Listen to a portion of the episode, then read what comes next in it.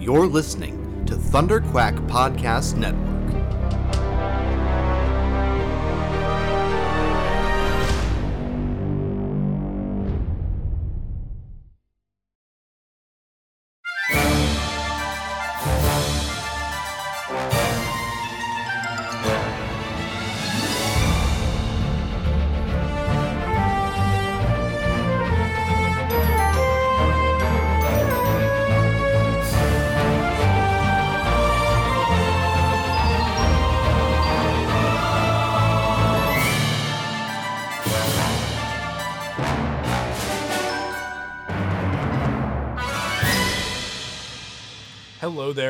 Welcome back to Force Perspectives for the uh, Mandalorian episode. What is this? It's chapter 23? Yeah, that sounds right. Yeah, The Spies. Uh, I am your host, of course, Michael Cohen, and with me, we've got a special guest. We've got Tim Dippel, the host of the Perfect 10 pop quiz. Uh, Hi, how you doing today? I'm good. I'm good. How are you? I am doing well. I had a really good time watching this episode, and I'm excited to talk about it. Yeah, yeah. I mean, fantastic episode, phenomenal episode. Um, I don't know if it was as good as last week's episode, but I know I'm in the minority on that one. Uh, like, like for real, like that's not that's not me just being silly. That's not just a joke. Like last week's episode was so much fun. I loved it so much that like this one being like, like, dude, so much great action, so many interesting plot developments, right? Like crazy stuff going down for this episode. But last week was just like pure joy. Like it was just it was just absolute bliss. And then this week was like, oh well now now we're back to like the serious story. That's no fun. I, um, I feel um, like I feel like if you put the two episodes together, you get everything that Star Wars is. Oh, for uh, sure. For sure. and that's between the yeah. two yeah and that's and that's exactly what it is right? That's what it, like I, I i walked out of this episode going like like just like the thanos thing. It's like perfectly balanced as all things should be.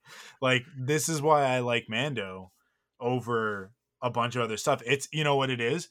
Same reason i love star wars rebels because in star wars rebels you can have an episode like jedi knight right? And you can also have that episode with the puffer pigs from season one, and that's and that's the same show. That's the same show. It is. I so yeah, like like I I yeah, or yeah, like you can get famously. I guess it's in season. Is it in season four? It's either in season three or four. I think it's towards the end of season three. You get the episode with AP five, um, and uh, uh, you get Stephen Stanton. It's I'm pretty sure it's Stephen Stanton doing, um, doing his version of Alan Rickman as C three PO, right? uh, floating floating in space, uh, I to his uh, certain certain death, um, and uh, just you know waxing poetic and uh, yeah i mean like that's yeah star wars contains multitudes. People want it to be one thing and uh, and i refuse. I refuse to allow them to make star wars one thing. Star wars is whatever star wars needs to be in that moment. Oh absolutely. you know? case case in point the show that's coming out in about what two weeks? Three weeks? Something like that Tales yep. of the Jedi is going to be so much fun, and no, that's yeah, young, just young Jedi, Star- yeah, yeah, young Jedi, young Jedi Sorry. adventures, yeah, yeah. Uh, that's going to be so much fun too, and that's oh, just as much Star Wars as anything else. Uh, absolutely, absolutely, and and we've already gotten to see a little bit of that uh, over the last couple of weeks. Even before celebration, we got to see some some chunks of it. I'm I'm really excited for it because my kids seem down for it. So uh, anything to get them more interested in Star Wars and uh, and and and a bright blue Ewok Jedi. It's gonna do that. it's gonna do that. Uh, there will be like this isn't the right podcast for it. This is Force Perspectives. That's more of a Rebel Cells thing. But I'm just gonna say, around here, we won't stand for any Nubs slander. You know what I mean? Like, oh no, no Nubs for life. Uh, yeah, all the merch, all the merch, please. Just I will buy all of it. Um, I am excited for that because it will probably be my opportunity to try to introduce Star Wars to my two year old. Hmm. Uh, you know, he, he doesn't really pay attention when I, I tried watching even Resistance in the same room as him and he just didn't care. But I'm hoping that Young Yeah. Jedi Adventures might be the way to introduce him. Um, with Kara, I used the Star Wars at that age. It was the Star Wars blips, um, because that Mm. was, uh, I mean, I guess even younger than that because she was born 2016, and that was 20. Those were 2017 because those were in the lead up to, uh, to Last Jedi, and um, yeah, those little those little animated shorts with R2 and BB-8, and occasionally 3PO and Chewie um, and and tons of porgs throughout. those those were so good in getting her excited about certain aspects of Star Wars and stuff. So, um, yeah, let's uh, let actually before we get into the episode, let's just really quickly. We're not gonna get like deep into the news because uh, because because I feel like that would be a, an episode all its own because there was plenty that came out of celebration. But let's just talk about the about the top level stuff. First of all, we got the Ahsoka trailer. Uh, oh my dude. Yeah. I am not lying to you when I say I cried the first time I watched this. Like full on tears. Not like my my eyes teared up or anything. Full on Yeah, yeah. tears.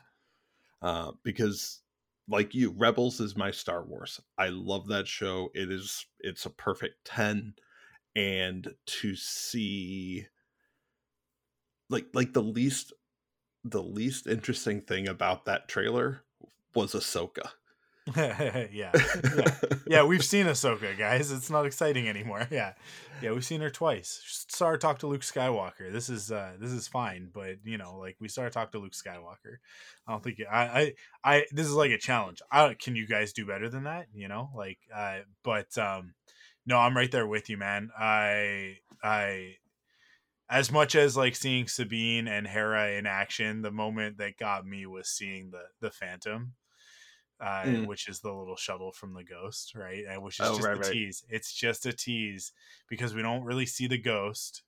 I I but but we do get to see the Phantom, which implies the Ghost, which is the Oh. best part. So yeah, that was great.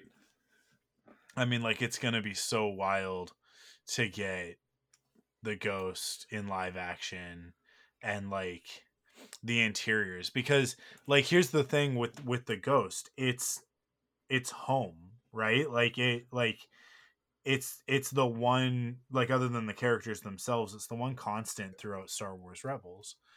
No matter where they are you know you go back to the ghost and you've got like the the sort of you know uh common area with the uh Dejarik table and and you know the kitchen and whatever and then you've got their bunks and you've got the cockpit and you've got the the gun turret and and obviously the the phantom and and the uh and and the the cargo hold the sort of workshop area right? Like it's just like those those locations even though we've only ever seen them in animated form so far uh like they feel absolutely real to me.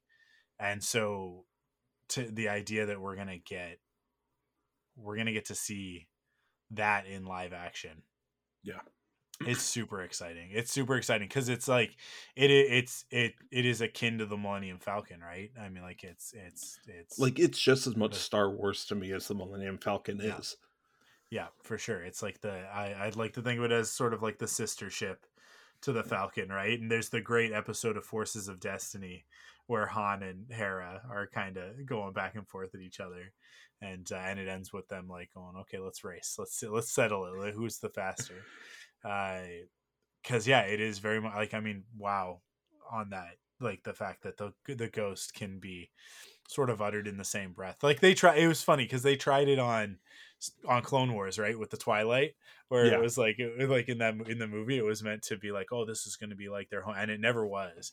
And uh, uh and then we came back in rebels and the ghost really really was. Like it it and yeah like the great thing about it is that it is so much like the millennium falcon and yet absolutely has its own personality and its own its own vibe and that to me Mhm. is the the biggest achievement there is that, That- like you you could be on the level with the millennium falcon yet your own thing entirely you know Yeah, that first episode that we get the ghost is going to be just like that moment where Han and Chewie stepped on the Millennium Falcon in The Force Awakens. It's going to be we're home. Yeah, a hundred percent. So, uh, yeah, I can't wait. I can't it, like the the fact that this show has gone from, you know, uh, us going like, okay, so it's gonna be, you know, some Ahsoka doing some, you know, I'm not a Jedi, Jedi stuff, uh, and uh, and then to like, okay, so Sabine will obviously be in it because it'll be the search for Ezra, and uh, okay, Thrawn will be in it, and then it's like, well, Hera's also in it, and Chopper and then seeing Zeb on the Mandalorian, it's like, well, there's no, there's no doubt that he will show up at some point in that show. I, I said it uh, uh, on Twitter, I think the day after we recorded that episode, um, that you don't, you don't put that much work in because like Zeb, like let, let's be real. We, we get CG characters sometimes on these shows and it's like, okay, yeah, fine, sure, whatever. I, uh, they're good. They're passable. They work but then you get Zeb, and Zeb looks every bit as good in his appearance in The Mandalorian as he would if it were a live action feature, right? Mm-hmm. And uh, like you don't put that much work into that character model. You don't you don't create that without the intent of we're gonna use this guy a bunch, right? He's yeah, you don't you don't do that for a thirty second clip. Yeah, so I I expect that we'll see more of him in the future, whether it's uh, in in Ahsoka, Mando, uh, or Skeleton Crew. I, I w- we will see more of Zeb. Um, yeah, I bet you the next time that we see him, he's piloting a Y wing. I I and uh, yeah, I but but we'll see, we'll see, we'll see how it goes. But the fact that we've gotten all these characters in a very brief glimpse at Ezra, I I it's like this is this is just this is more Star Wars Rebels. That's what this is. Um, yeah. And confirmation that that Mary Elizabeth Winstead uh, is is playing Hera. That's huge to me because I love her so much. Uh, yes. Uh, you know, uh, really anytime that she shows up in anything, but obviously Scott Pilgrim's a big one for a lot of people and then 10 cloverfield lane but if you want to see her really bust out those acting chops go watch i think it's season three of fargo with her and ewan because uh, i believe that's where they met and they're now married and they i think they've got a kid. Uh, i think you're right there. Yeah yeah and and the two of them ewan plays two characters he plays twin brothers and they're like they couldn't be more different from one another and it's fantastic he's my god he's so talented. Um but she holds her own in that in that season as well. Fargo is such a great series. I i i highly recommend it to everyone. Um and and and getting uh getting you in in i think i'm pretty sure it's season three. I is just like yeah if you're a big fan of his uh, it's worth checking out. But she is so good in that. I can't wait to see what she brings to the character uh, and uh, then live action. and then not in that trailer but the next day we got confirmation that lars is coming back as thrawn. Yes. Yeah yeah so we'll have lars mikkelsen as as thrawn and that's i mean that's perfect. I i can't imagine anybody else doing that. I, but that said i mean like you know i i having rosario in as as ahsoka having i i um I just said her name, Mary Elizabeth Winstead in his hair. I'm not. I can't remember the name of the actress that's playing Sabine because I'm not super familiar with. It's uh, Natasha Liu Bordizzo. Yes. Or Bordizzo. I, sorry. Yeah. Um. Yeah. Like. Like. I don't know. I like. I'm looking forward to it. I'm looking forward to seeing what they bring to it. I there, there's a there's an aspect of it where it's like I want as much as possible. I want the animated actors to play the live action versions of the characters right? There right. are there are very good logical reasons for why that's not the case. I i mean like i don't know. I think vanessa marshall should be playing hera um as much as i love mary elizabeth winstead. I do think that like like that character she looks like the character she can embody the character but i get it. I get what they're doing here. Like they they um this is one of the things. The actors the voice actors in a lot of instances are are a bit older um, and so having them portray their characters in live action on screen, like there's there's a they want to do this for a few more years, so I get like bringing in slightly younger performers to do some of this, and then like the Rosario Ahsoka thing is its own its own thing because I like with that one eh, like this is no shade whatsoever to Ashley Eckstein, who obviously you know originated the character and um, and and did an amazing job throughout Clone Wars and Rebels, but um, you need a headliner for your series, and Ashley Eckstein's not going to be that. Uh, yeah, which you know, like it's just like that's just the way that that's just the way that these things tend to work. So, um, you know, Rosario is is a name that draws people in that might not otherwise uh, check it out. And and to be honest, I mean, like I, I think that she does a really good job with the characters. So, um, you know, I uh, and I know that there's like there's there's controversy and stuff in in her background, and I I so it's is I know it's tough for some people. I do get that. I'm gonna say this. I'll probably talk about it more in the lead up to Ahsoka, but I'm just gonna say it right now. I just want to put this out there. It's two things. First off, I I total like I 110% stand behind uh, uh, trans rights and and all of that stuff uh, and and and all of my trans friends and I don't ever want to be seen as not supporting them. So I'll say that right up front. So for every episode that I watch of Ahsoka, I'll be making donations in order to balance out my karma. That's like that's my plan. That's how I've sort of reconciled it to say that like I know that this is something that some people are still feeling hurt about, and and you know I I I think that there's a little bit of a gray area as to whether or not that's um, I think that it's valid to feel that way. I think I think that it's more complex and it's certainly not like J.K. Rowling. That's cut and dry. she just says horrible things and gets worse and worse as the days go on. So I'm muting Harry Potter on Twitter so that I don't have to see tweets about this anymore. And uh, and and like I said, like I continue to support trans rights and and uh, uh, all of all of my uh, you know LGBTQ uh, friends and uh, and obviously listeners and and and everybody out there um because it's just the right thing to do. But um the other thing the other thing that i'm gonna say because it is nuanced it is there's a lot to unpack with it um about you know like we always want to listen to victims when they come forward but there is an element when these things like end up like fizzling and and charges get dropped um where you know it, there, there's a certain element there of what what really happened you know like like and and we'll never know. So um so it's it's hard to it's hard to make a judgment one way or the other but that's and that's why i say like i'll be making donations every time i watch the show uh just to balance out my karma. But here like this is this is the kicker because some people might be bristling a little bit at, at, me talking about this and talking about it in this way. But here's the kicker for me Pedro Pascal speaks very highly of Rosario. And yep. Pedro obviously is a very vocal ally. Uh, his sister is trans, and uh, and so obviously he is a he is a staunch advocate. He is a he is a fervent ally.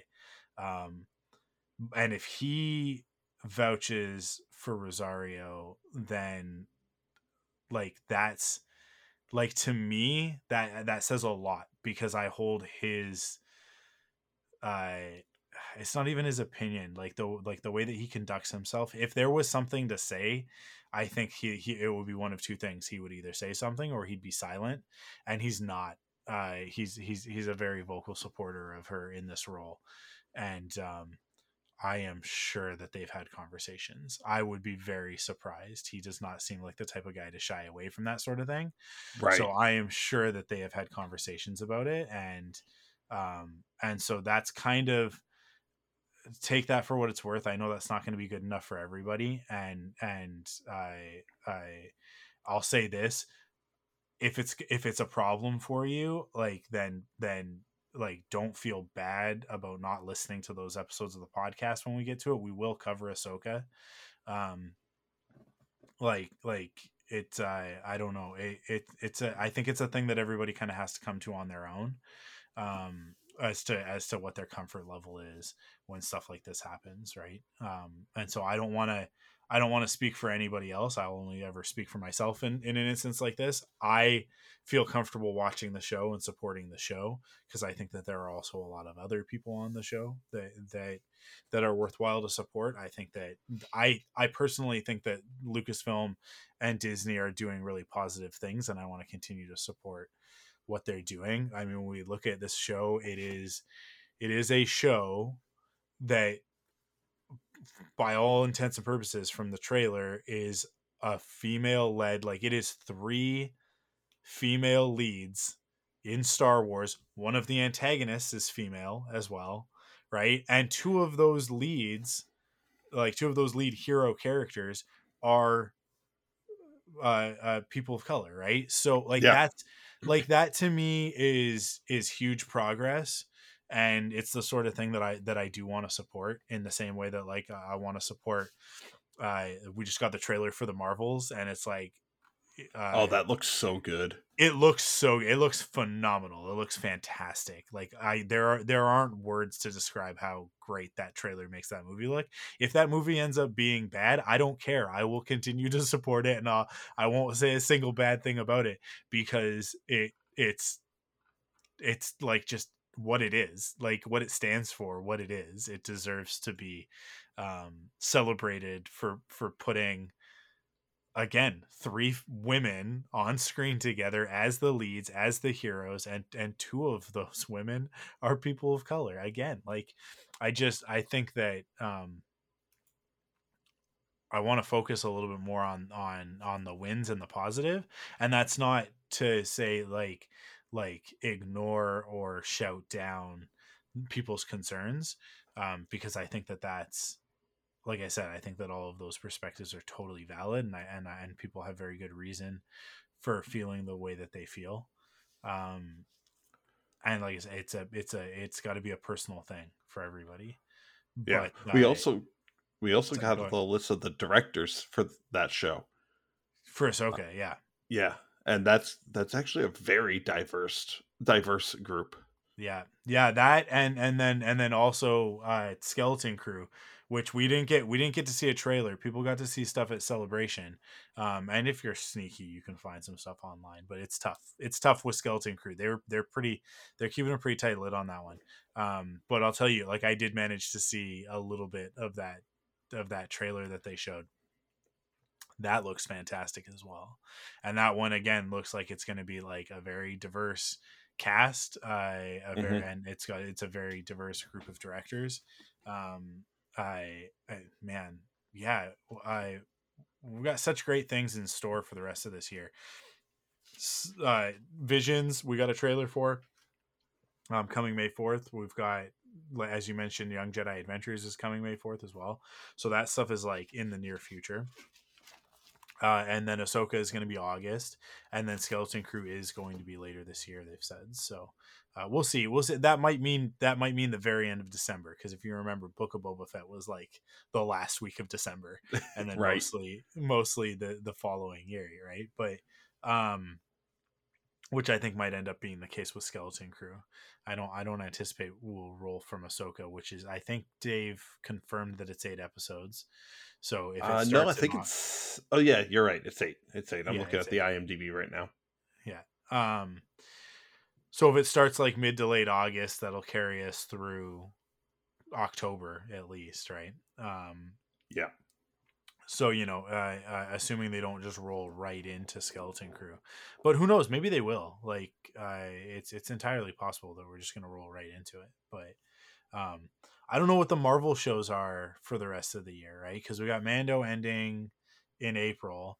We have a little bit of a gap where there really isn't anything, and then uh, Secret Invasion is June or July. I can't remember, but uh, it says spring on IGN. Um, it's no, they just they just the the most recent trailer has a date, and I think it's June. I think it's the end of June. It's like June twenty first or something like that but um that one I think will carry us through pretty much up to Ahsoka, and then I I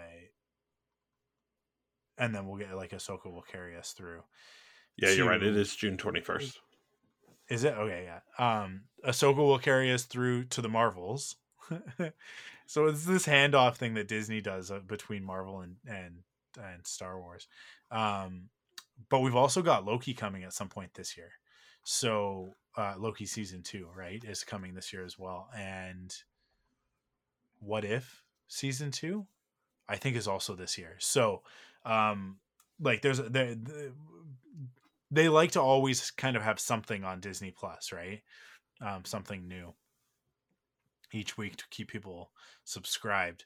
So we'll see. We'll we'll see. We'll see what that what that breakdown ends up being. But I think I don't think that we're going to get Skeleton Crew until December. I think that that's probably the way that's going to shake out. But we'll have to wait and see. We'll get more more information. I I'm guessing that we'll get either um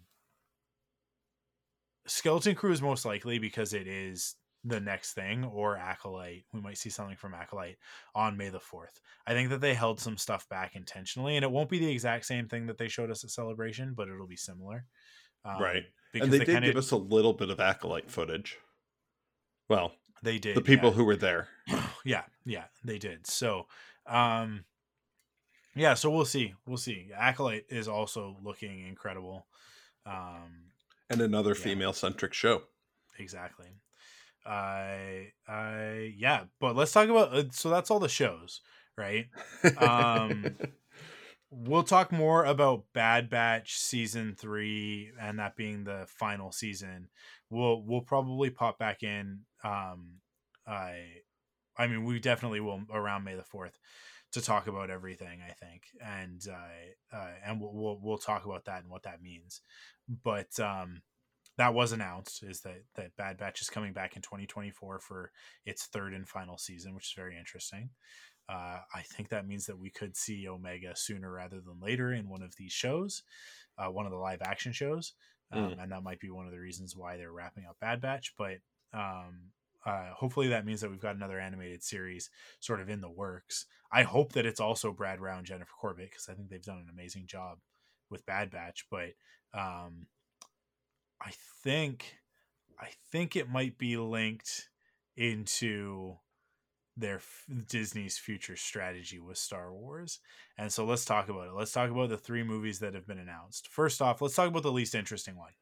Dave Filoni, this is the interesting part of it is that Dave Filoni will be directing a feature film in live action uh, in the Mando verse era of of, uh, of, of the Star Wars story. So, um, so it'll it will be a culmination of stories uh, from Mando, Ahsoka, Book of Boba Fett, Skeleton Crew, all of that stuff.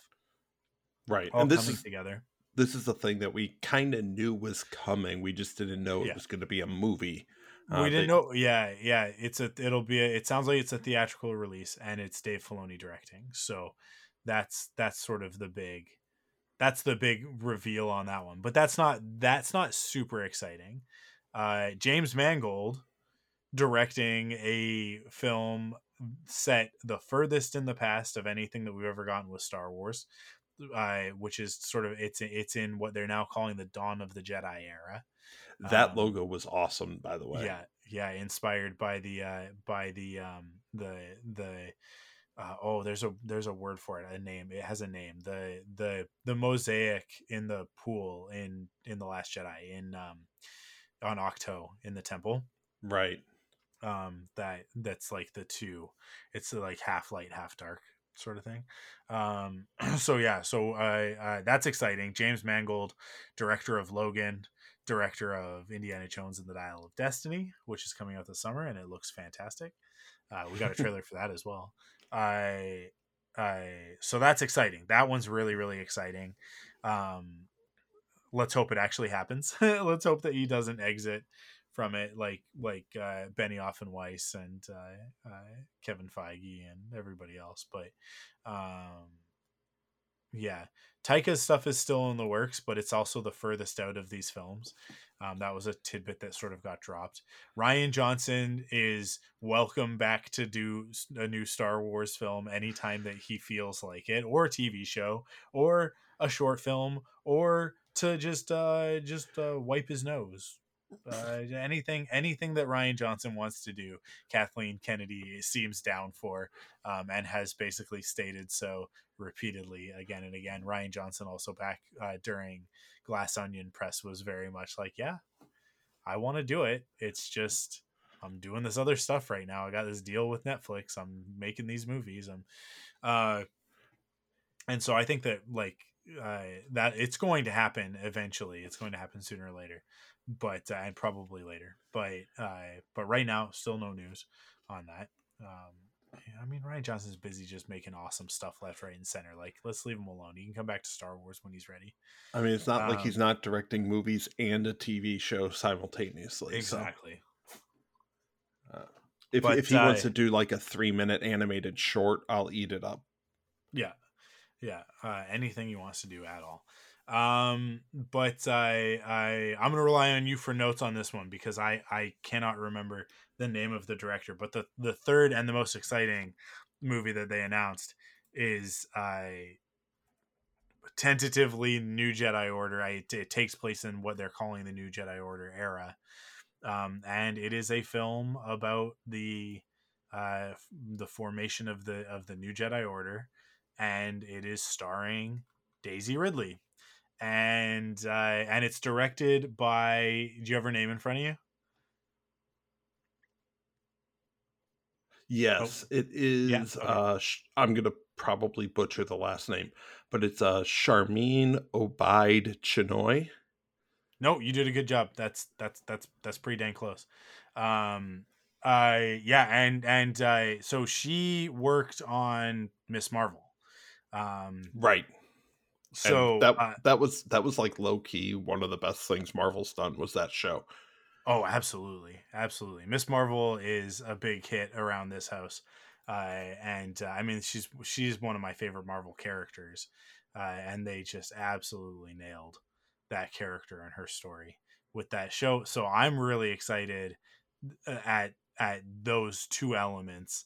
Um, it takes place 15 years after the rise of Skywalker, and uh, yeah, that is pretty much all we know about it. And here's the thing it is not worth speculating, it is not worth getting into it, but we're gonna get it. It's gonna like we're we're gonna get Rey on screen again. Uh, and her new Jedi. And we're what, gonna see the yellow lightsaber. What does that mean, right? Uh, and uh, yeah, I mean like the the potential for Ben Solo to return has never been higher and therefore everybody should be excited. Uh yeah. I have I mean, a whole lot of speculative thoughts on that and things I want to see and I don't know how much of it we're going to see. I hope Disney backs the Binks truck or brings truck truck back uh right up to uh all uh, John Boyega's yard and begs yeah. him to come back, and we finally yeah. get Finn as a Jedi, and yeah, uh, we'll I've see. heard, I've heard, I've heard uh, Chancellor uh, Dameron uh, uh, tossed around a little bit, and and uh, that would be some real vindication and uh, and a correction of the uh, Poe's awful storyline in in TROS. Um, uh, borderline racist to be honest like let's be let's let's call it what it is.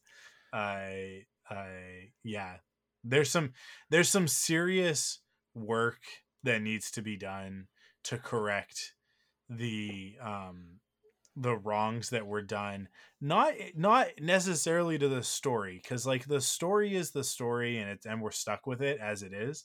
We're not going to retcon it. We're not going to we're not going to pretend like it didn't happen. We have to live with it but um and and that's fine. Star wars excels at at enhancing uh less than stellar content with uh, supporting stories. So that's fine. We can do that. As star wars fans we're actually very good at it. Um and and star wars itself is pretty good at adapting in that way. Where the where the correction needs to happen is in the the wrongs that were done to to John Boyega, Kelly Marie Tran, and Oscar Isaac. Um, because I just think like their characters were I mean, obviously Rose was was so underserved um, in in TROS uh, in in an almost offensive way. Um, actually, no, just a straight up offensive way. I was gonna say it's not almost. Yeah, it's just straight up offensive. Um, uh, and then yeah, to to reduce Poe Dameron to um, a reformed drug dealer, uh, uh, it, you know, like drug runner, like that's such a uh, the fact the fact that nobody stopped and went, "Hey, is this cool? Is this does this? Is there any other way that we can figure this out other than them having run Spice?" Right? Like, there's a million other ways that they could have told that story and had that connection to Zuri. Uh, Zuri, is that was that her name? Jeez, man, I just I I do not like that movie. Hello. Um, I think that was her name, but I I uh, Keri Russell's character. um, but I yeah, like there's a million ways that they could have executed that differently, and then the like weird, the weird vague, don't come right out and say it nature of of Finn's storyline and then also like we don't know what to do with you so i guess you're also a general just like poe like which like poe should not poe, poe like it should have they robbed poe of his moment which is which was taking over for leia right? That's what the last jedi set up was that like he wasn't ready at the beginning of the last jedi but he was at the end right? So going into TROS he he like he was the he's the leader. He's he should have already been doing it. Like Leia should have already like have stepped down and he should have already been the one leading the resistance. But in any case. Um, but then him splitting it with with Finn is like this weird like I don't know. It's this weird like consolation prize for them not being together, for them not being a couple, which is what John and Oscar wanted to do with the characters. Um, and I think it's what a bunch of us fans wanted to do, but they got you know they got shut shut down. Um for i mean like like let's be realistic it's because then they like if they did that the movie doesn't play in china. So i you know like there's business reasons why you do it. I don't think that those are good enough reasons. I think that they should stand by the actors and the creatives and tell an interesting story before worrying about whether or not it's going to work in china uh, or we have to recut it for china or whatever I shouldn't just say China. It's other markets. There are other markets also that would refuse to to play the movie if that were the case. But which is it just sucks that that's the way that the world is. Um, but I I yeah, it just feels like a bad consolation prize. And then it also just takes so much away from Finn. So I'm really hoping that we get we get um an animated series that picks up right after TROS and is about the Stormtrooper rebellion with Finn and about Rey I I you know trying to figure out what to do with this new Jedi Order and all that stuff. We get some stuff that leads into this new movie. Um I think that'd be cool. But yeah, I, I agree. I so if that's why if that's why we're getting Bad Batch, I think cut short because I think that's those characters have a lot of story left in them. Although, yeah, I don't want to say anything because I don't. People might not have watched Bad Batch, so I don't want to spoil anything. But because this isn't that show, we'll talk more about it on Rebel Cells. But I, I, yeah, ending that show in in season three, I think is is is unexpected. I thought that it was at least five seasons the way that the first season went, but I, I, but we'll see, we'll see. Um, and uh yeah i mean i guess that that's like that's the majority of the news from celebration. Other little bits will probably crop up here and there as we uh you know chat next week as well. Yeah i think the only other bit of movie news that i had was uh they're putting return of the jedi back in theaters for a week. Yeah, uh, yeah so that'll be fun. I'm gonna go see that uh i got to see it when they did the special editions in theater. Uh obviously i'm too young uh, being 35 to have seen the original hmm. releases, mm. but you know, uh, I'll go see Return of the Jedi again. Yeah, absolutely. Um, so far in Canada, or at least at least with Cineplex, uh, there are no screenings scheduled, which is uh, disappointing for me because I would love to go see Return of the Jedi on the big screen again because I haven't seen it on the big screen since the special edition as well. So, um, but I, uh, we'll see, we'll see. Um, yeah, with that, you want you want to get into the actual episode? You want you want to talk about the spies? Yeah, let's do it. Uh, awesome. So yeah, I chapter twenty three, our pen- penultimate episode of the season, um, the best season of the Mandalorian. I, I by far, I think. I don't know. I, it's been banger after banger this season, and this episode is no different. But uh, yeah, I agree. Uh, pretty much every episode has been nonstop amazing. Yeah, yeah, um, yeah. Like zero complaints from me this season. It's just been exactly what I want from Star Wars, which is really refreshing. Um, I mean, like I I shouldn't say that because it's like Bad Batch is is also pretty great, and Obi Wan Kenobi was phenomenal. It's really just Andor that kind of leaves that sour taste in my mouth every once in a while, where I'm like, this show is really great, and I can't deny how great it was. I just it's not what I want from my Star Wars. It's a really great HBO show. I just like I don't want to feel that way in Star Wars world. But uh, yeah, I, I can see how you would yeah. feel that way. I loved Andor. I'm I'm you know, I love the deep nitty gritty of things, but this definitely has felt like a palate cleanser. Mm-hmm. Yeah, uh, as far as live action goes. Yeah, it's it's been really fun. So, I uh, and this episode starts off with just I don't know, just dream come true stuff. I mean, so we get uh Moff Gideon addressing the Shadow Council and I, uh, oh, and, and, even before that, we get we get uh, uh, uh, Elia Kane on Coruscant in this like incredible Blade Runner esque uh, environment. Uh, uh, you know, down in, in one of the lower levels on Coruscant, and then the probe droid. Man, that probe droid was so perfect. The way that it was just in shadow the whole time, but it had that red eye was just yeah fantastic. Um, they just nailed it. And for and for about half a second when the scene opened, I actually thought we were bridging the story from Andor to Mando mm. because I didn't think that that was Elia Kane. I thought it was um uh who's the imperial officer in Andor. Um right. they kind of like from behind had a similar hairstyle. I was like, "Wait, are is is he still around?" Oh yeah, yeah. yeah. Um, um, yeah but yeah, I I so yeah, just just just like like immaculate vibes at the beginning of this episode, and then we switch over like in like with the Coruscant stuff and with Katy O'Brien, uh, who I just I she's just doing she's doing so much work. It like that character is fascinating, and it's because her performance is just like top notch. Um, there's a lot going on there. There's a lot to like sort of look at and dissect but uh, she addresses Moff Gideon, and then and then we switch over to Moff Gideon, and he goes and he addresses the Shadow Council, which is a concept I think from the Aftermath trilogy of books.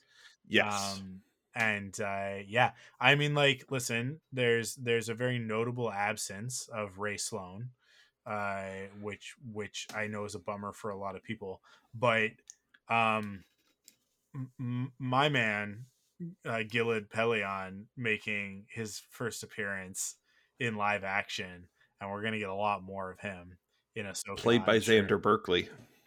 Um, oh my god, so like so so it starts right. The Shadow Council stuff starts, and uh, and and Pellaeon starts talking first, and uh, like he's the first one to address Gideon, and uh, and I'm like the mustache, the demeanor. Please tell me that that's Pellaeon And I'm like, I, is there? Are they to do the classic Mando where they're not to use any names, right? And then and then he addresses him as Captain Pellaeon, and I was just like, oh my god, those words in like spoken out loud. And like this is the thing, guys. This is the thing.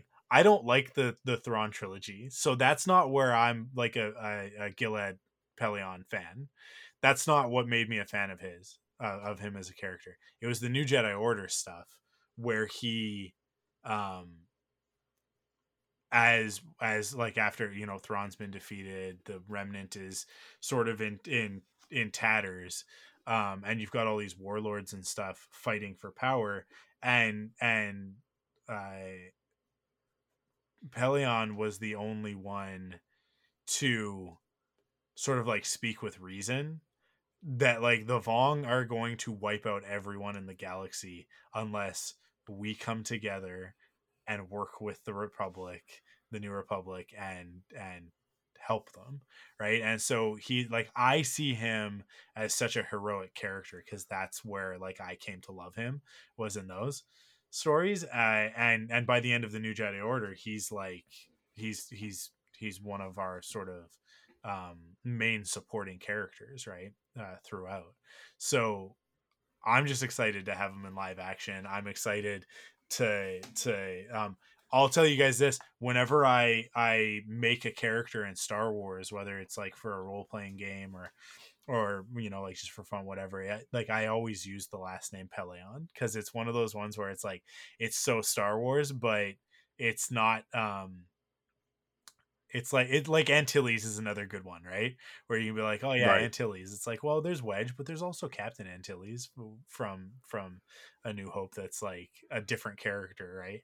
um yeah like there there there's there's there's a few names like that that you can that you can grab but i've always I, yeah man i've i've loved that character for such a long time so seeing him in live action for the first time was a real real treat and then as if that wasn't good enough we uh we we flip over to commandant hux uh, who is general hux's dad uh which this is yes a sequel trilogy connection. It is also a Star Wars Rebels deep cut because there was a n- series of novels, uh, junior reader novels, about if you remember the ep- the episode where Ezra infiltrates the Imperial Academy. Okay, and, right. And he makes friends, right? I don't remember the character's name, but he makes friends with with the other cadet um who was there like because his sister I think went missing from the academy and so he went in to try and like figure out what was going on so that novel that series of novels uh is about that character and he goes off and actually like it links up with the sequel trilogy and like establishes hux.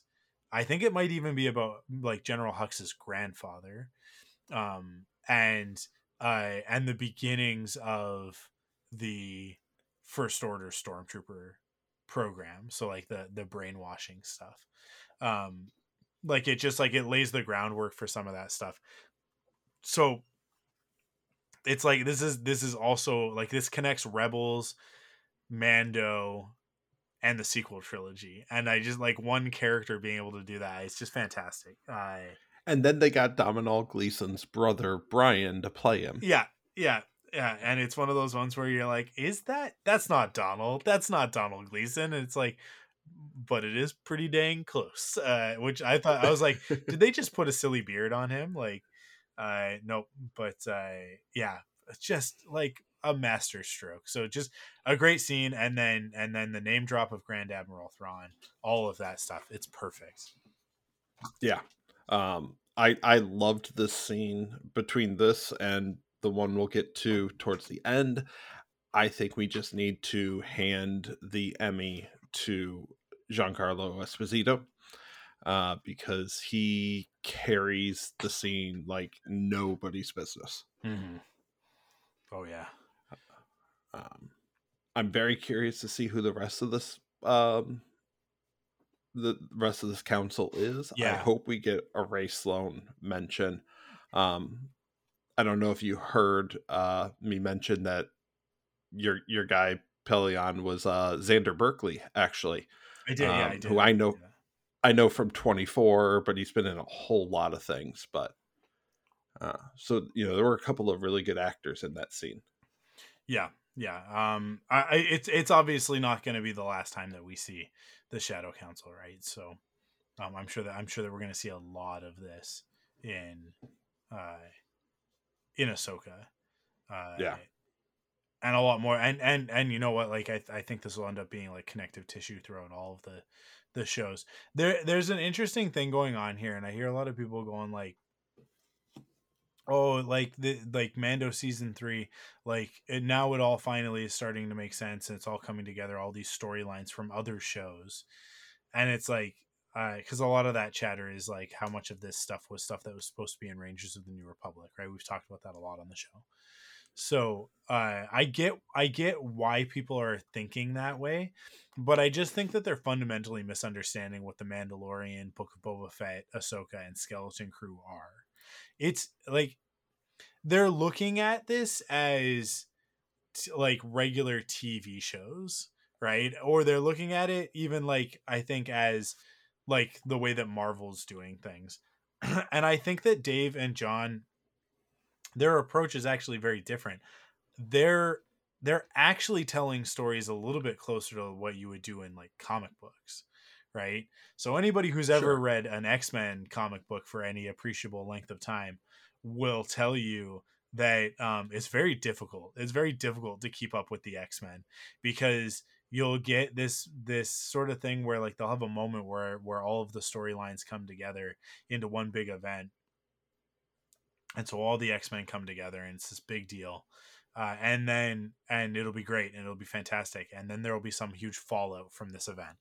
And uh, and and all of the the characters will split off into different books. So Wolverine will be leading X Force, and Cyclops and Magneto are kind of the bad guys uh, leading uh, this X team, and then Storm has this X team over here, and then we've got some X Men from the past that have been brought to the future, and uh, so that we can do a first class thing, but in present day, and like you know, and and so now it's like, oh, now I got to read seven titles in order to keep up with the X Men, uh, in order to know what's going on. And I'll be reading X Force, and all of a sudden, in X Force, the villain is a character that came out of one of these other books that I wasn't reading because I stopped reading that one because I don't like the writer on it. I just like X Force.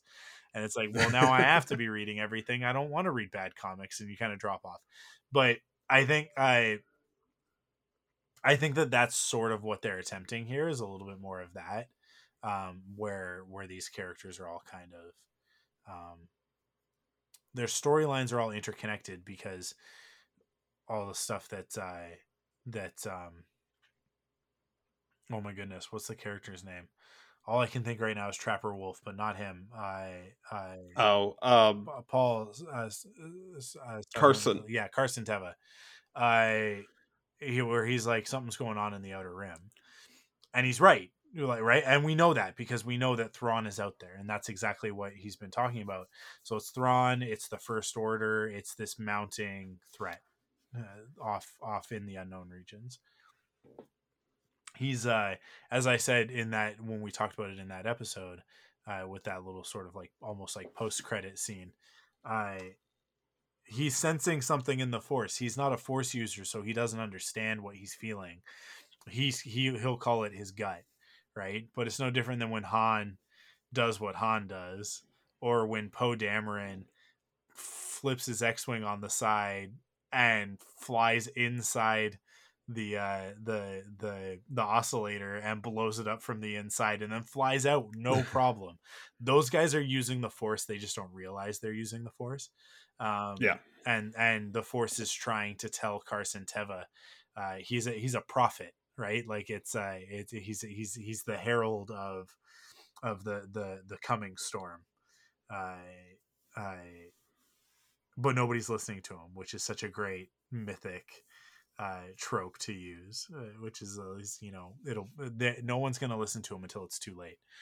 Um, and and that is the sequel trilogy, right? Like that's what we're that's what we're driving towards. But then we also get like with with I uh, I um, Hux, we get sort of like this stuff about the cloning stuff and and, uh, and Project Necromancer, yeah, Project Necromancer, which like Dodoy. Uh, uh, Gee, I wonder what that could. Yeah, be. yeah, um, yeah, and I, I, so all of this stuff is going to be connected into everything. I think, uh, from what I've heard, Skeleton Crew is basically it's like a treasure hunt. It's kind of like Goonies in space, um, right? And and I anticipate that whatever treasure they're after is something that Thrawn also wants, and that's where that's going to connect in.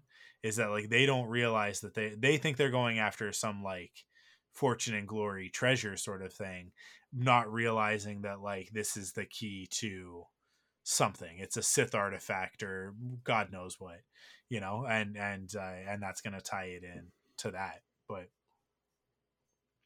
time's going to tell on that one. We'll wait and see but but uh yeah. yeah like this i think that this shadow council stuff is going to be one of those connective tissue threads that that brings all the shows together. It's all the same show.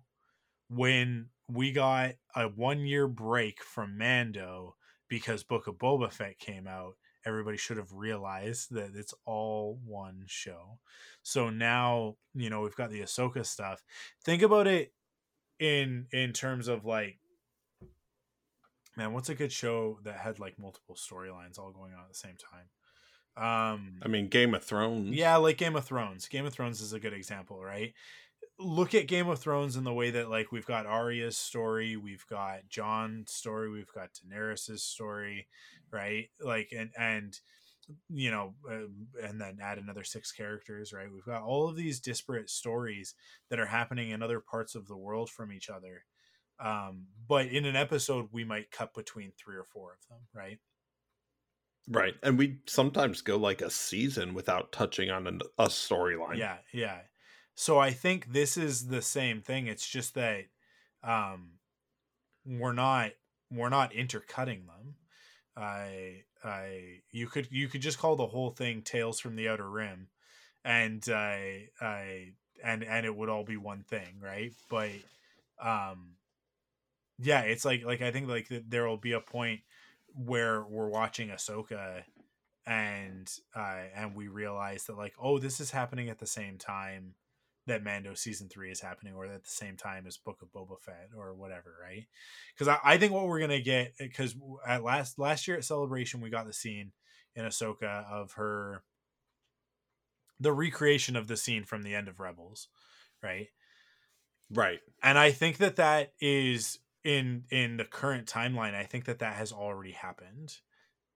Um, I think that that Ahsoka will go to Sabine and say, you know, like we're like let's we're gonna go find Ezra, but for like in order to do that, I have to go f- figure out this other stuff, right?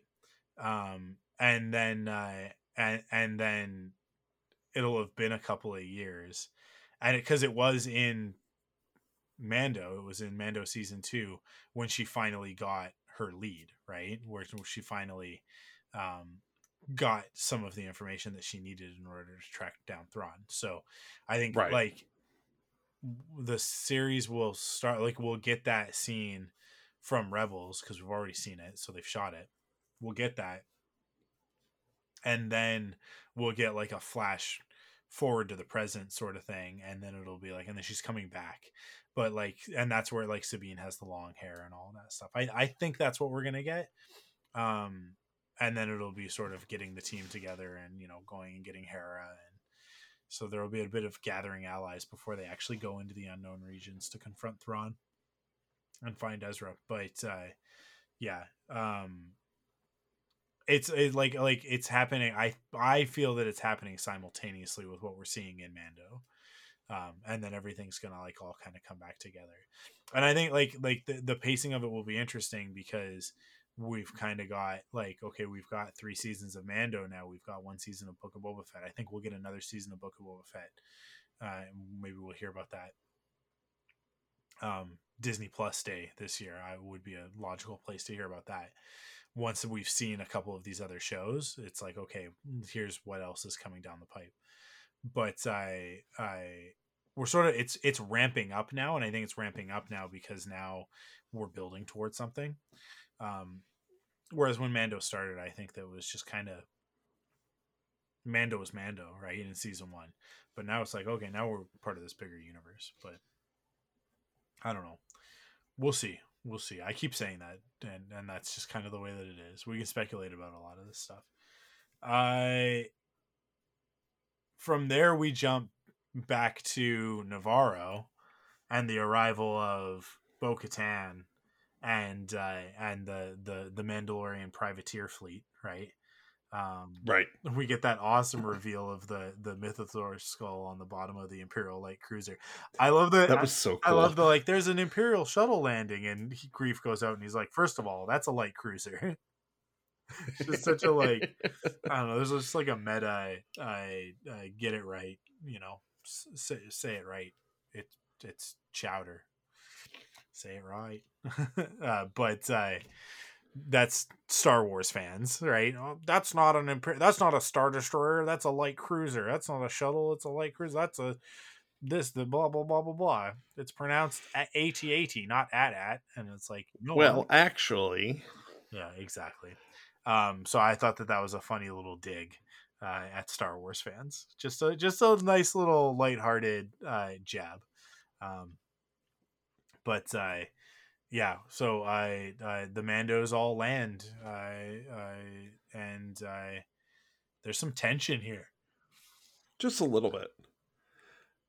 Um, yeah. Um, sorry. No, no, go ahead. Oh no, I I was just saying there's there's just a little bit of tension. Um I think it was broken by the armorer banging her tools together and mm-hmm. saying, "Hey, we're all on the same side," um, which was really cool. Uh, I'm still not sure what's going on there, but I know there's a lot of people who are still suspicious of the armor, and I think that that's really interesting. Uh, Marie Claire from uh, What the Force has talked about this a little bit and I it's like the, there's a there's like a dark mother archetype going on here, and people want to, um, they're suspicious of of dark feminine. I I when it's actually like that she actually hasn't done anything to harm anyone at all ever in this series. I mean, like that's not true. She's beaten the crap out of some stormtroopers and pirates, but but in terms of our heroes, right? She's never done anything. Even when she like like I I sort of denounced Din Djarin as an apostate, and it was, it was like you're like you're you're not a part of the clan anymore. He was like, "What can I do?" And she's like, "Well, you could go do this." And like, "It's impossible, but go try." Right? Um and there's an element there of her almost like going, "Well, now you're motivated. Go go check out Mandalore for me." Right? Like so there's I think I think that she I think what people pick up on is that she has motivations and those motivations are held very close to the vest. And she is manipulating things to a certain degree, but I don't think that it's nefarious intent. So well, I, I think curious. a lot of it probably also yeah. comes from like we know Bo Katan to be historically a good character. And Bo Katan called the Children of the Watch a cult. Yeah. And we as a society have a very negative connotation to that word. So if yeah. she's the leader of this negative thing, she must be bad. Yeah, except that I think that one of the big points of this season was that that was a misconception, right? Uh, and, and sure, but we're we're still breaking that. Yeah, but I but but in in my view, Bo has already established for everybody that like that she was wrong right? Um like i she she it's it, it is subtext and you have to read between the lines but the fact that she's uniting these two clans i think is all the evidence that we need right? So um right. yeah i i i i like i understand why people are still there with it. I think that it's um short-sighted. It's a little myopic to see it that way i think.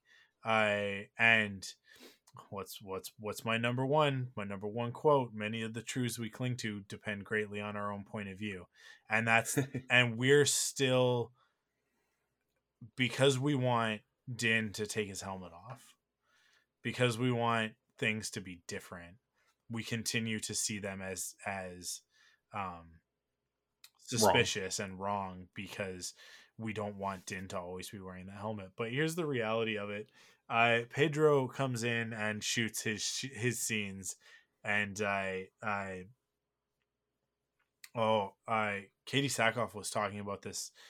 I I don't know if it was over the weekend or if it was if it was at something else, but she was talking about the fact that like I a regular TV show you shoot in seven or eight days, right? But Mando, I think she said something about it's like an episode takes like 36 days.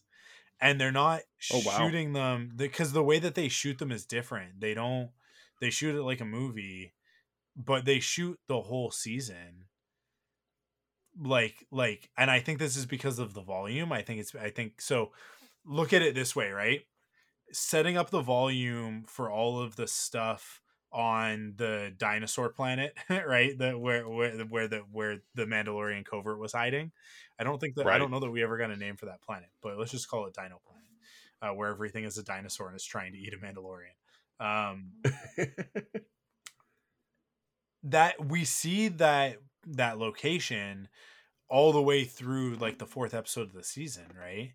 Um, but you only want to do that setup once you don't want you don't want to shoot it in order obviously right? You want to shoot out all of the scenes on dino planet and then we want to shoot out all of the scenes on Nevarro and then we want to shoot out all of the scenes on the star destroyer and right? Like uh, and and uh, like the stuff from this this week in on mandalore. We want to do all those things with one setup as much as possible right?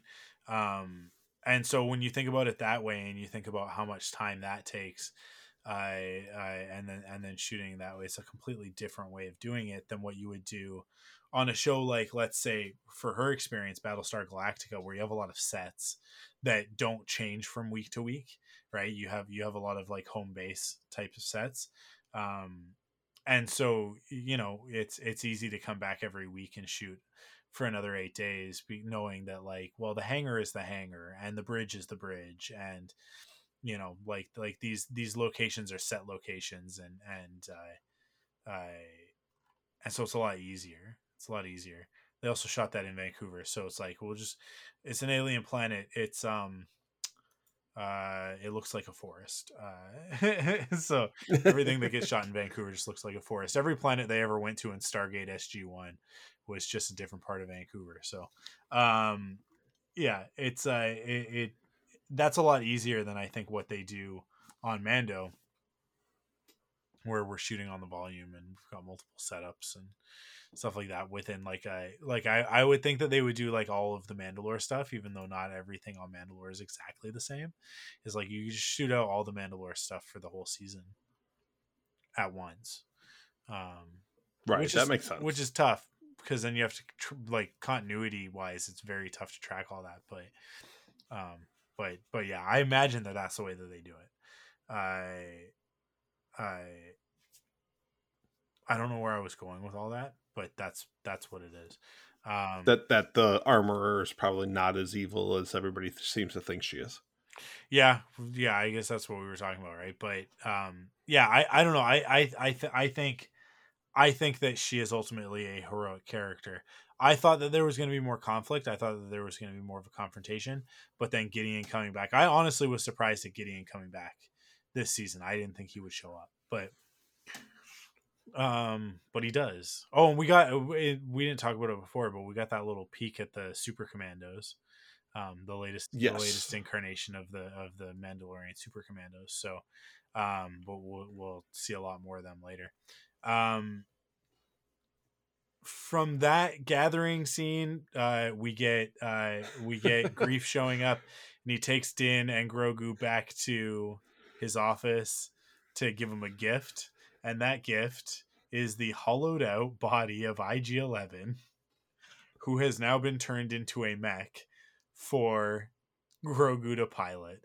And we that was incredible. Eh, that part of it is awesome the part of it to me that is the most fun and interesting is that we get Grogu speaking for himself. Yes. Um, and, they they give him to make yeah. a Bluey reference his own yes no button. Yeah, exactly. Uh, and um, this is great. It's fantastic. I was wonderful. The music in that scene was so good was great. Yeah, uh, I loved how playful it was. Um, I, I mean, the the music's been great all season, but that one, that moment especially stood out. There's another moment later where the music really stood out for me uh, that we'll get to, but I, I I'm here for Pacific Rim Grogu. Yeah. Uh, so yeah, I mean, yeah, it, it's it's going to be a ton of fun. Um, and and and you know, it gives Grogu the chance to fight alongside his dad. Yeah, or not fight as it as it as it goes. Um, yeah, interesting developments with the character of Grogu in this episode. Uh, and and this I think is going to go a long way to developing the character a little bit more. Um, so then the, like there's the whole plan that's like okay we're gonna go do this i who's with me sort of thing and everybody stands up and says i'll go i'll go i'll go din is the first one to back up bo-katan obviously right um i and so that's the plan so they're gonna they're gonna they all get in their ships and they go to mandalore and it's like okay we're gonna go down with this with with one of the the gauntlets and I I scout things, find the the great Forge and then uh, make sure that it's safe for everybody. And I'm kind of going like, I don't get it. We were already there. It, it's like uninhabited, basically, right? But obviously, there is some some larger threat. We get there. the The Mandalorians start on their sojourn to find the uh, the the uh, forge, right?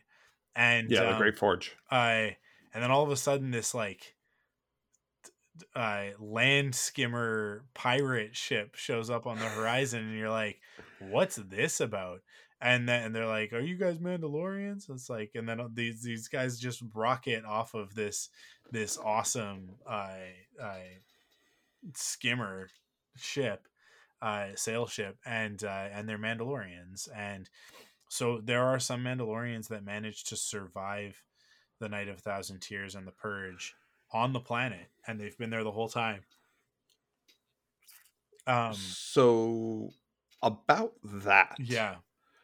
Um, I mean, I don't know how you feel about jumping around here a little bit, but did they actually survive?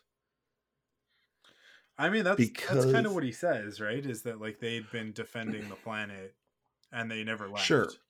I guess what I'm getting at is that the title of this episode is called Spies, plural. Spies, yeah. And okay, so we had the one spy in um at the beginning, but that's definitely a pluralized word. Yeah.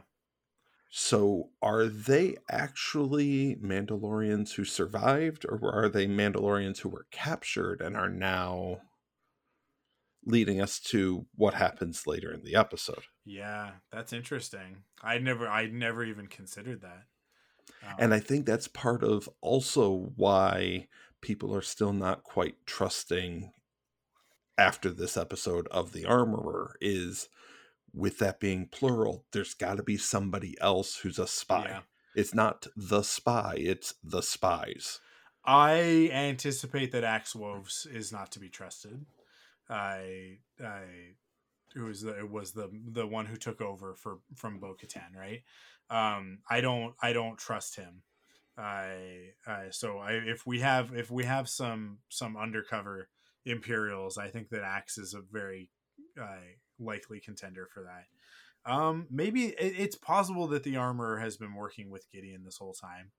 Um, that would be interesting. That would be a real twist, but but I think these Mandalorians are probably the more likely other spies. You think so? In that they're working for Gideon and are basically leading him them right to their trap. Yeah, there's also like the bunch of them that have been taken back to the ship on the gauntlet, right? So mm-hmm. um, and we never saw the end of result of that. We just yeah. saw, you know, are they? I know we're jumping to the end here. Yeah so yeah, that's interesting. You know, okay, okay. So so I uh, so our combined factions of Mandalorians now we've got three. Uh, all come together, and it's like okay, you've got a you guys have a bunch of really sick, injured people. We can help them on our ship. So the armorer says, okay, I'll take them back to to the ship and get them fixed up or whatever. That happens, and then they kind of go on, and there's the there's the the board game that uh, Axe and and Paz are playing, and then that turns into a fist fight. And uh, because of course it does. Yeah, and then uh, it's like, oh, should should I step in? And Bo like, no, you gotta you gotta let this play out. And then, but then as it's sort of getting to the height of the battle, and like at any second somebody's gonna end up dead, uh, Grogu steps in and shuts it down. I I and just just slamming the no button, right? Um, yep. Yeah, so interesting, so interesting. And then and then Bo is like, "Oh, you've taught him well," and he goes, "He didn't learn that from me." I, with with the implication obviously being what Luke. I think so. I think that that's the Jedi side, right? Um, is the the the non-violence sort of route. So uh, so that's a cool moment, and then and then we eventually just we just get to uh, we're getting closer to the forge. It's like oh, it's just we're almost there, and then the ground. Well, I mean, we had that dinner scene. Oh, um, I think you I think you're jumping over the dinner scene. Which because uh, where where they talk about the Night of the Thousand Tears and Bo Katan surrendering to Moff Gideon and oh, then we yeah. get the uh, heavily sexually tensioned scene where uh, Din says, "I follow you because you, you know, have respect, and I will serve you to that end." Yeah, yeah, man. I, like speaking of Game of Thrones, there's a lot of Daenerys, Jon Snow vibes going on here, and it's like, oh, boy, boy, boy um because that don't go so well but uh hopefully hopefully they learned from that lesson um but uh yeah yeah yeah you're right yeah we totally we totally skipped over that um and then we get the second the the other musical uh point that i get and i love the mandalorian theme over a pirate ship it just felt so mm-hmm. right as they were like casting the sails and heading towards the Great Forge. Like that scene, yeah. the music fit perfectly. But uh, but they're not going to make it there because once again, for like I don't even know, monster. I've lost I've lost track in this season. They encounter a dragon. it's just like every five steps these characters go, they encounter a dragon. I think maybe last week's episode is the only one that doesn't have one. I I it's uh, I maybe that's probably not true, but but uh, maybe I have at least four that I count. Yeah, it's at uh, least. Uh, it's it's such an interesting common thread in this season that every time they turn around, they are attacked by a dragon. Um, and this one is big.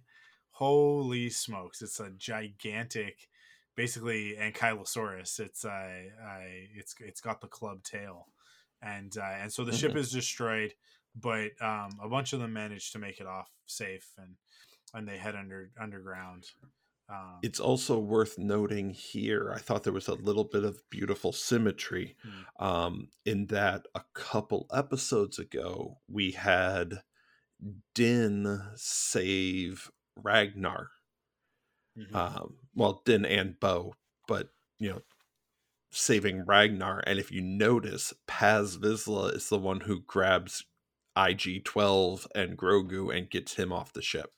Yeah, yeah, I. Uh, yeah, and and that's one of those things where it's like that's where I look at the armor and people are like, "Oh, I'm suspicious," and I'm like, Paz was an uh, was a straight up antagonist in the first and second in the first season, and when we see see him again in Book of Boba Fett, he he tried to take the dark saber, right? But now it's like, okay, I've been beaten by Din. Bo Katan put her life on the line to save my kid, and now it's like he's just fully bought in to the he. I th- I think I think Paz. Uh, I guess it's going to be past tense. Shipped uh, Dinbo uh, before the rest of us. I think that he's like looking at these two and he's like, these are this is the royal family of Mandalore now.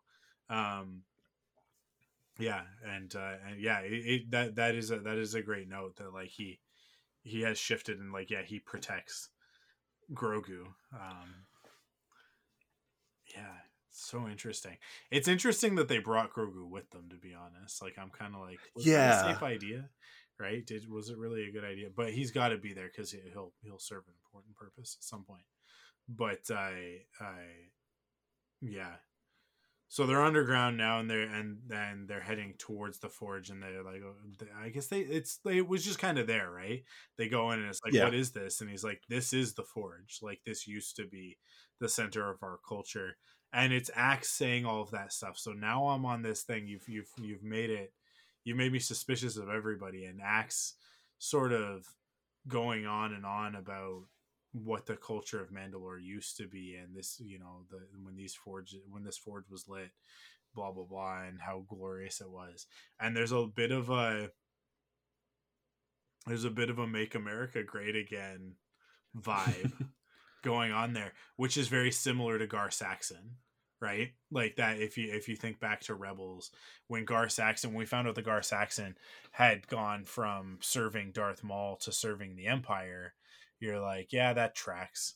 That makes sense. And there was a there was a bit of like a a, a MAGA sort of uh attitude there as well of like oh us mandalorians have lost our way but with the help of the empire we can become a great people again and that sort of thing and i think axe is on the same the same wavelength which says to me that like maybe he is working with the imperials um i wouldn't be surprised if he if he double crosses them next week and like grabs grogu that'll like that's that that seems really likely that seems very natural to me um Yeah, and then i think you won't be surprised. and then I think Koska Reeves will beat the crap out of him because she's uh, she is a true loyalist to Sabine, uh, to Sabine to to to Bo-Katan.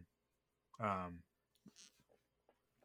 yeah, because they have that little nod uh, at one point in the episode to each other um, when after after Bo-Katan confesses everything. There's like a moment of respect there.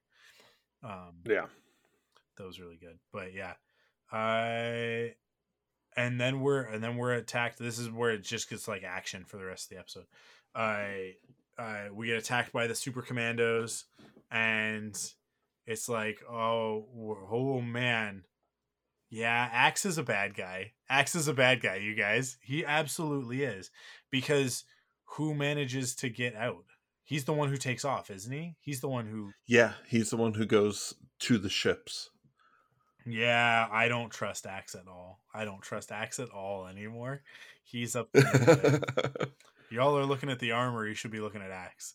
Um, yeah, I. Yeah, the so the the super commandos attack and they're kind of it's like a moment of surprise of like they're wearing Beskar like they're stormtroopers but they're wearing Beskar and they've got jetpacks and whatever um and I I fight ensues and we're kind of. I don't know like the the the our our, our hero Mandalorians are kind of winning but at the same time it's like they're very overwhelmed by these uh, by these super commandos and uh, uh, it forces they they basically end up going deeper into the facility right? Like they yeah. You never give chase. yeah. Yeah. Um they think that they're winning and they go in and but it's a trap. It was a trap the whole time right?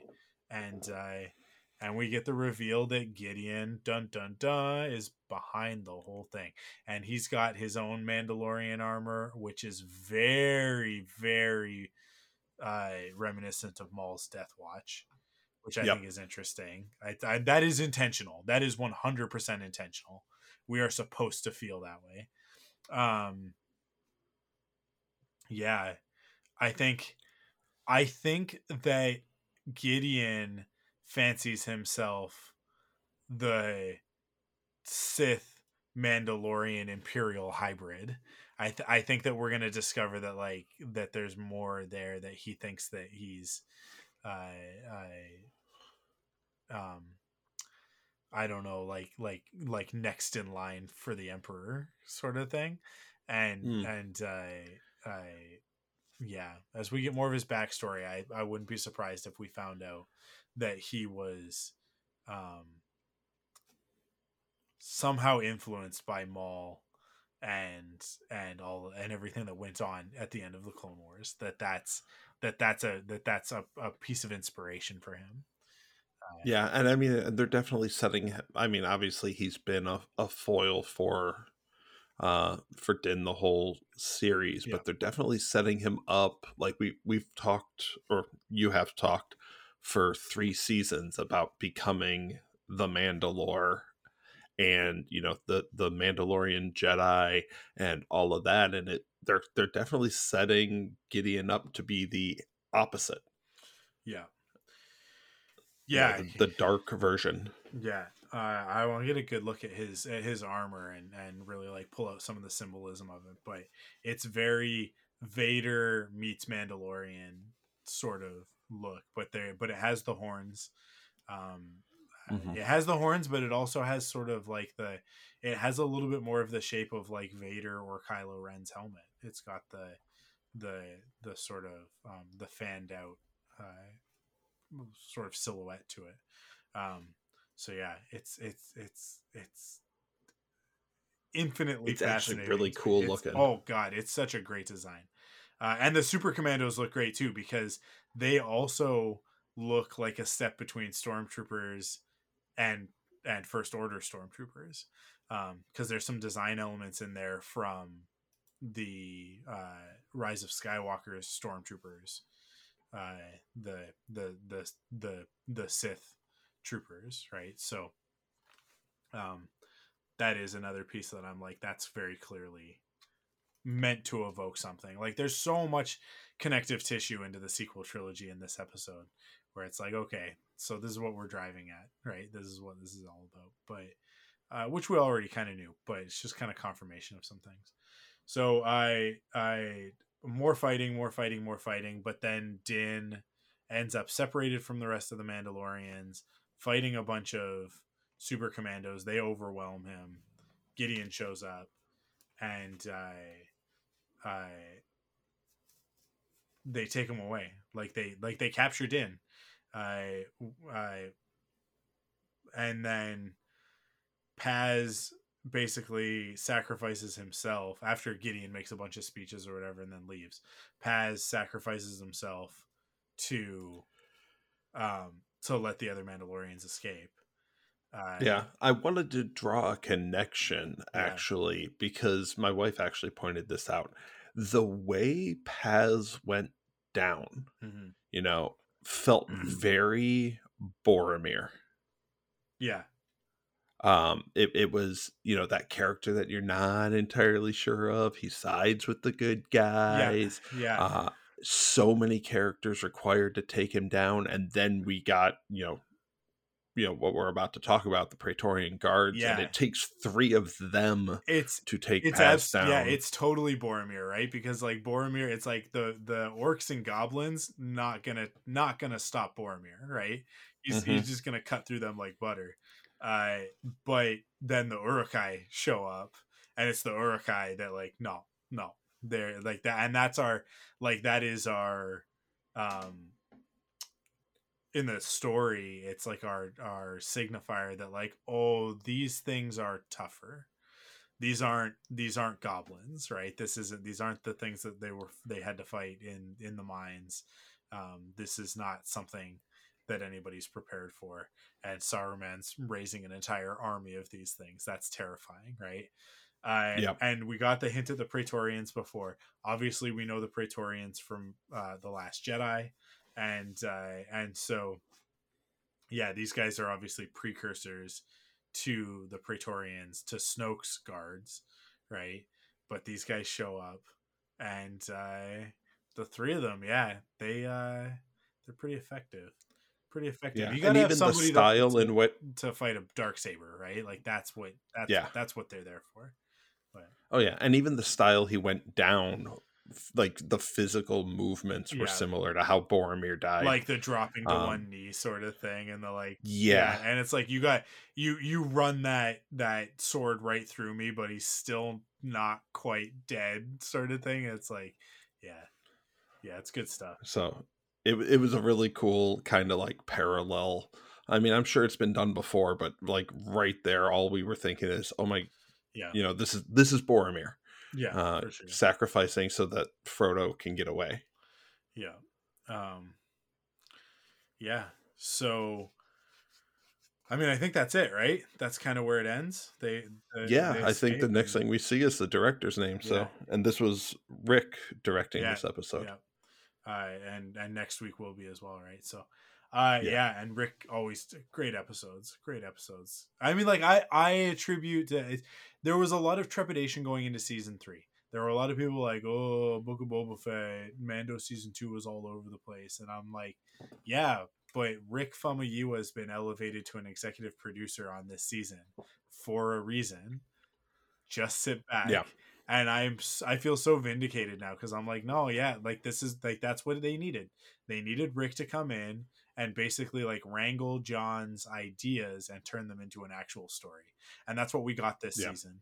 Um, and and it really shows.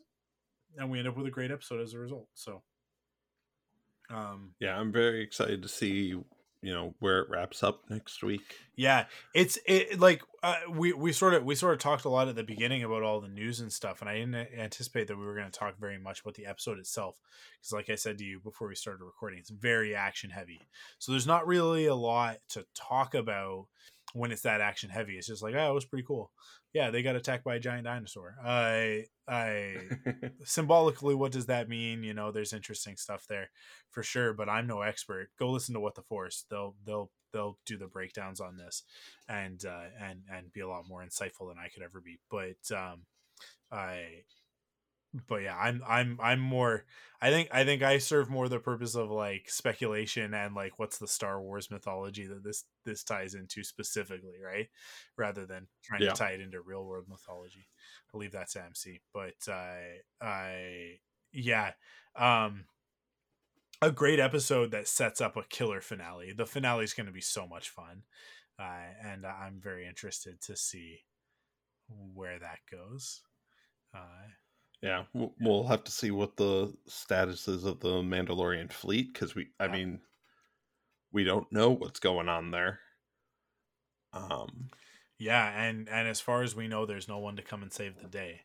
Uh, so are we? Yeah, are we gonna set up a whole lot of allies in yeah, this one? Are we gonna end the season with Boba? Oh, sorry, with Din captured and then season four is gonna be like we gotta go get Boba and Cobb and Krrsantan and like calling some favors of like, hey, Gideon's got Din. Like for Grogu to basically go to these guys and go like, you guys came together to rescue me. Now I got to go rescue my dad. Um, and that that could be what season four is about. That would be interesting. But um, I guess we'll have to wait and see. We'll have to wait and see what happens next week. Um, it might all get resolved.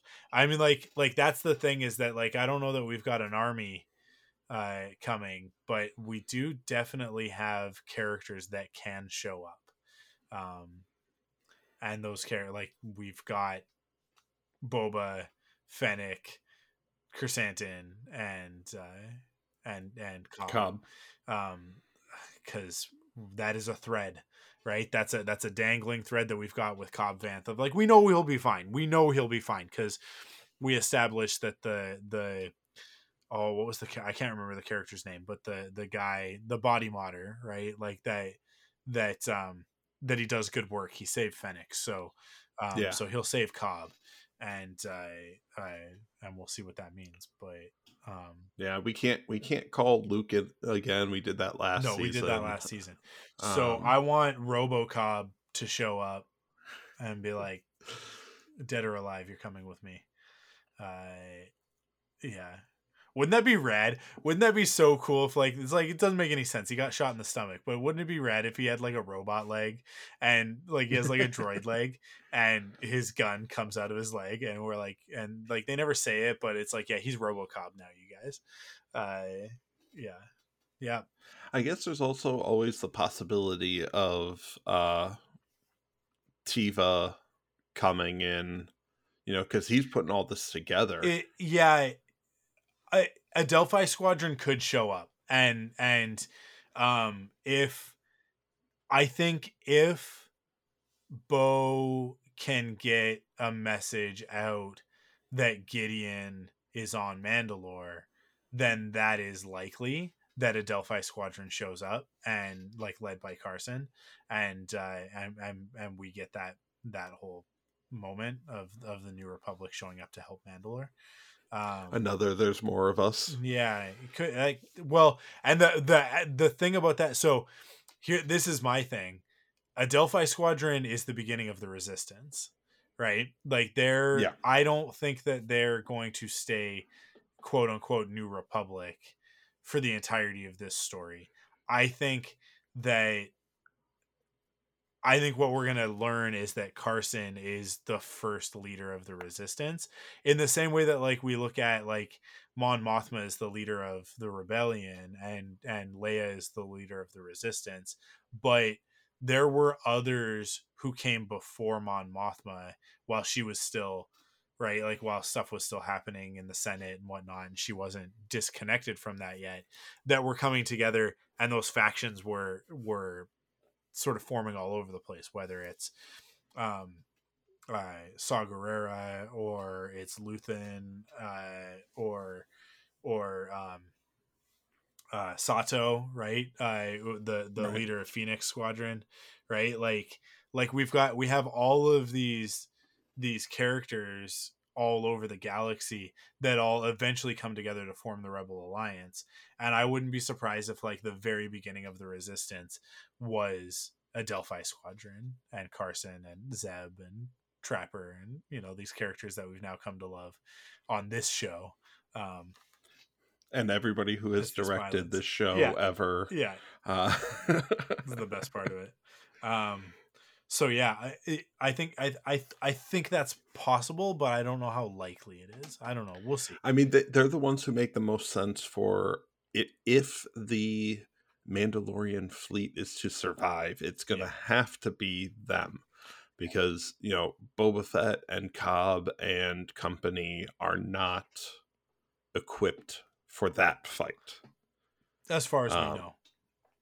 Well, sure but yeah. but I mean they're they're definitely more equipped for the rescuing of Din, but saving the Mandalorian fleet. If yeah. the Mandalorian fleet is to be saved, yeah. it's gonna have to be, from what we know now, uh, Adelphi squadron. Yeah. So uh, it's gonna be a long week between now and then. I'll tell you that uh, it's it's gonna yeah it's gonna be a long wait for this finale. And then once that finale hits then then it's gonna be new and longer. And but it's not that long because we've got Ahsoka coming and we've got Skeleton Crew coming. So um yeah but I th- is, is there anything else that you wanted to talk about? I um I think we hit everything on my notes that awesome. I had so. Yeah I think that's it for me. So I I will wrap it up there I thank you guys for listening Tim, thank you for for for jumping in on short notice. You were not the person that I originally had scheduled, but I uh, but I appreciate you coming in and uh, and pinch hitting, and we'll have you back for sure to talk about more. Oh, absolutely! More Thanks for having me. It was it was a yeah. lot of fun. Absolutely. Um, what what what else you got going on? Obviously, you're the host of the Perfect Ten Pop Quiz, which is an exclusive uh, podcast that people can get by subscribing to our Patreon. Uh, but uh, but what else? What else you got going on? Yeah, um, I have so many projects that I'm working on at the same time. Um, in addition to the Perfect 10 Pop Quiz, I am a co host on both the Pub Trivia Experience and Boozy Bracketology podcasts. Um, Pub Trivia Experience is kind of just a standard, like, trivia style show with a bunch of people just playing trivia. Uh, boozy bracketology is the idea of get a whole bunch of friends together, make a bracket, and argue what's the best whatever. You know, we've mm-hmm. argued best superhero movie, best worst superhero movie. Um, uh, we're doing best sci-fi and fantasy author, that type of thing, and we mm. just argue a bracket of like 32 or 64 down until we have a champion and I have a new project coming soon. I, I guess I could talk about it now called Frenemy Trivia, which is a little bit more game show like, but it's another trivia podcast. So be on the lookout for that. Awesome. Well, I yeah, definitely definitely check that stuff out. Check out the Perfect 10 pop quiz and Perfect 10 if you haven't, uh, which I host Perfect 10 um, and talk with my friends about things that they think are awesome uh, great, like movies and video games and uh, the soundtrack to Transformers the movie, uh, stuff like that. So um, go check that out. And then and then Tim does the the pop quiz, which is our trivia companion podcast to each of those episodes. So when we do an episode about here, I'll tease this one. The next one coming up is going to be about gargoyles. So Tim, start getting your gargoyles questions ready. Um, I'll be on it. Yeah. So I, I, yeah, go check those out. Uh, Rebel Cells is done for the season, but we'll be back. Uh, uh, just after, I mean, like starting uh, after May the Fourth, once uh, Visions and uh, and Young Jedi Adventures drop, we'll we'll be figuring that out um, and how we're going to cover that stuff. So look forward to that, uh, and we'll be back next week with our final episode for the Mandalorian season three for chapter twenty four. So uh, yeah, uh, thank you guys for listening, and we will catch you next week. Thank you for listening to Thunderquack Force Perspectives. Our opening theme is composed for us by Christy Carew. Follow Force Perspectives on Twitter, Instagram, and Facebook at ForcePOV, and join us on Discord at thunderquack.com/discord. Support the show by visiting us at patreon.com/thunderquack to get early access to episodes. Leave a rating and review on your favorite podcast service, or buy merch at store.thunderquack.com. Force Perspectives is a part of the Thunderquack Podcast Network.